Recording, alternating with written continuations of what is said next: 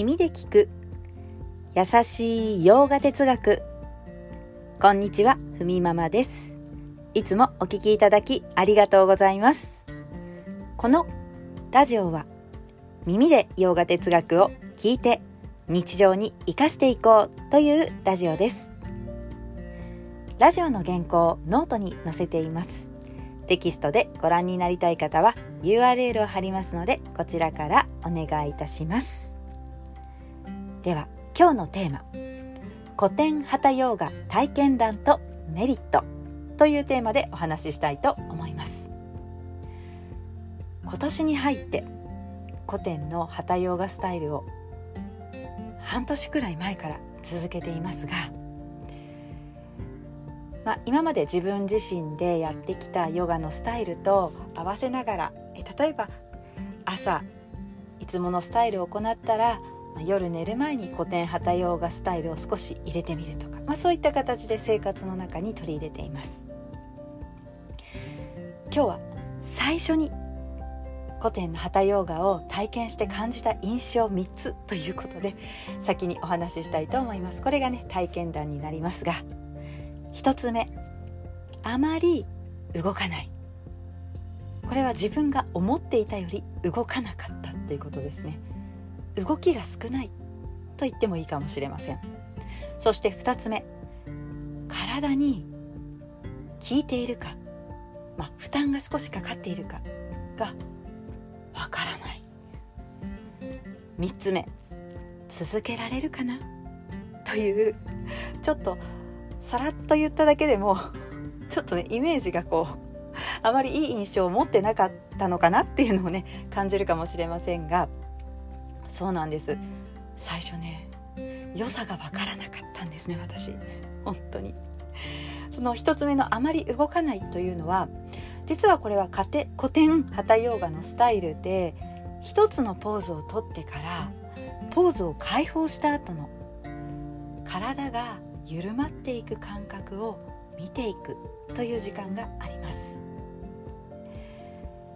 もう慣れてくるとここがすごく心地よくてこの時間を何回でも取りたくなりますが最初はあれ？っ てあまり次のポーズにすぐ行かないんだなっていうね印象がありました。そして2つ目。体に効いているか？わからない。まあ無理のない範囲で行うっていうことなんですよね。でここのいいところはあんまり気が乗らない日もこの古典旗ヨーガスタイルを取り入れることでやりたくない気持ちが起こる日でさえもちょっとならいいかなって思える。そんな感じですね。要するにあまり体をこうエネルギッシュに動かしたいって思う日のではない日に取り入れるととてもいいと思います。そして3つ目続けられるかな？ということですが。ちょっとねこう体がもともと冷えやすかったということもありますし雪国に暮らしている私にとってはこのまま寒い時期が来たら私はこれを続けられるのかというね 不安がありました、まあ、ここも使いどころ時間ですね。時間によります。寝る前に古典旗ヨーガスタイルを取り入れたことでもうすごくあの眠りが深くなったというメリットがありました。のでちょっとねこの先そこの辺りもまた話しますけれども、えー、古典旗ヨーガのねちょっと流れをまずお伝えしてメリットをお伝えしたいと思います。もう皆さんご存知の方もたくさんいらっしゃると思いますがまずアーサナそして呼吸法瞑想。これが入ってきます。まあ、それは組み合わせ、えー、そのクラスの先生のね組み合わせ順番が変わるかもしれません。呼吸法をやってからアーサナかもしれませんし、まあ、最後にね瞑想が大体入りますけれども古典旗ヨーガのアーサナというのはポーズによって体に緊張を入れその後の体が緩んでいく感覚を見ていきます。そして呼吸法。呼吸のスピードをコントロールすることで自律神経のバランスが取れてくる。そして瞑想ですね。これは落ち着きと充足感。そして安定感を感じることができます。では早速メリットに行きたいと思います。メリットは2つ。自分を受け入れ自分にくつろぐことができる。2つ目。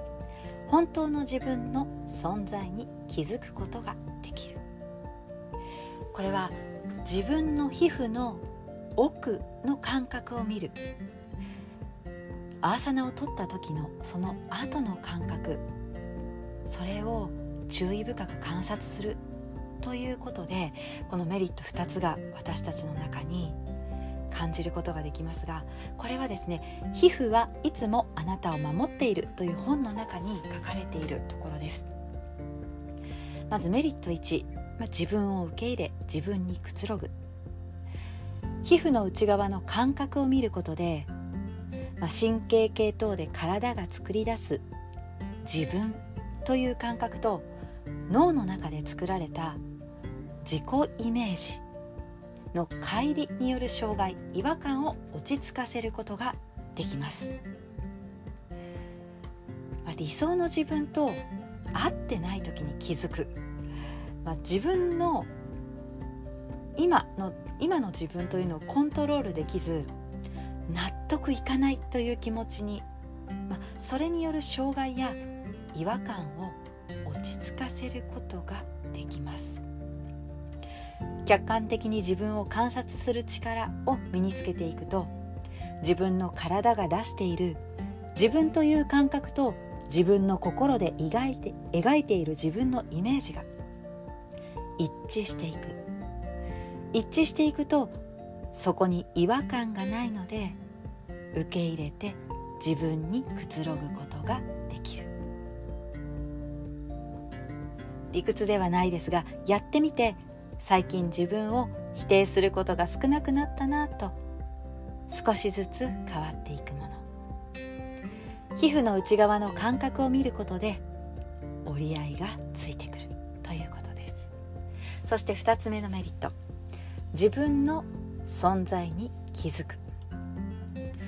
古典ハタヨーガをする時、まあ、できれば目を閉じてアーサナに入っていく時の感覚。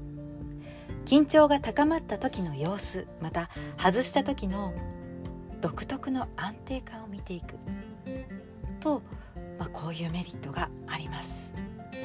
目を閉じて皮膚の内側を感じ観察することの大切さ。そこにメリットがあるよ。確かにあまり激しくは動きません。でもこのメリットやあ古典ハタヨガってこういうスタイルなんだなという理論を知ることで納得し心地いい時間が私には感じられるようになりました。そしてまあ、動きたくない日でもできるというのは気持ちが乗らない時とかありますよね。そういう時もこの古典ハタヨガスタイルを取り入れることができたことでまあ、毎日無理なくヨガが続けられるようになりました。そしてこの続けられるかなというところは寒い時期でも、まあ、お布団に入って寝る前にリラックスしてからぐっすり寝れるようになりました。もうこの寝る前に行うというのが一番自分の中で発見だったことですがもう深い眠りですね。ちょっと今日は最後にどんな風に行っているのかというのをお話ししながら最後にしたいと思います。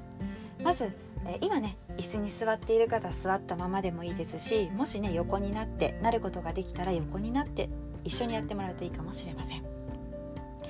体に最初緊張を入れてそれを緩めていくという時間を少しやってみたいと思います。まずお布団の上に仰向けに寝て少し呼吸を整えます。座っている方はこのまま目を閉じれる環境であれば少し目を閉じるか伏目がちにします。布団の上に、まあ、仰向けに寝た状態椅子の上に座った状態から足のつま先で少し物をつかむように足指先を丸めていきます。少しずつ少しずつ徐々に力が入っていきました。ふくらはぎそしてもも。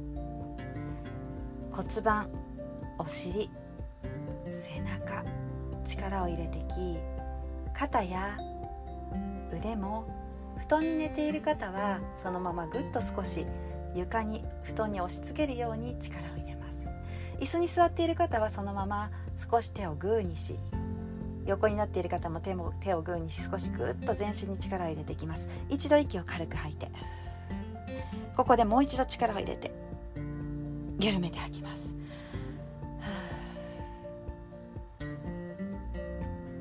少しずつ体の緊張がほどけていく感覚を見ていきます。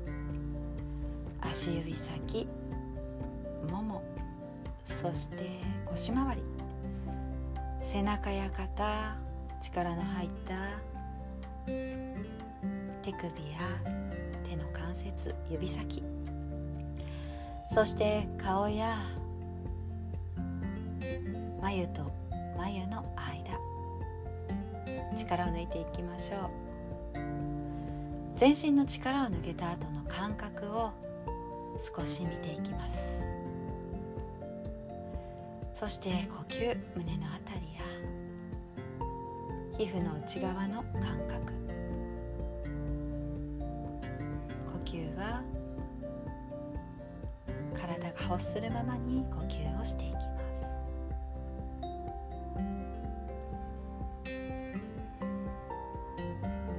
はい。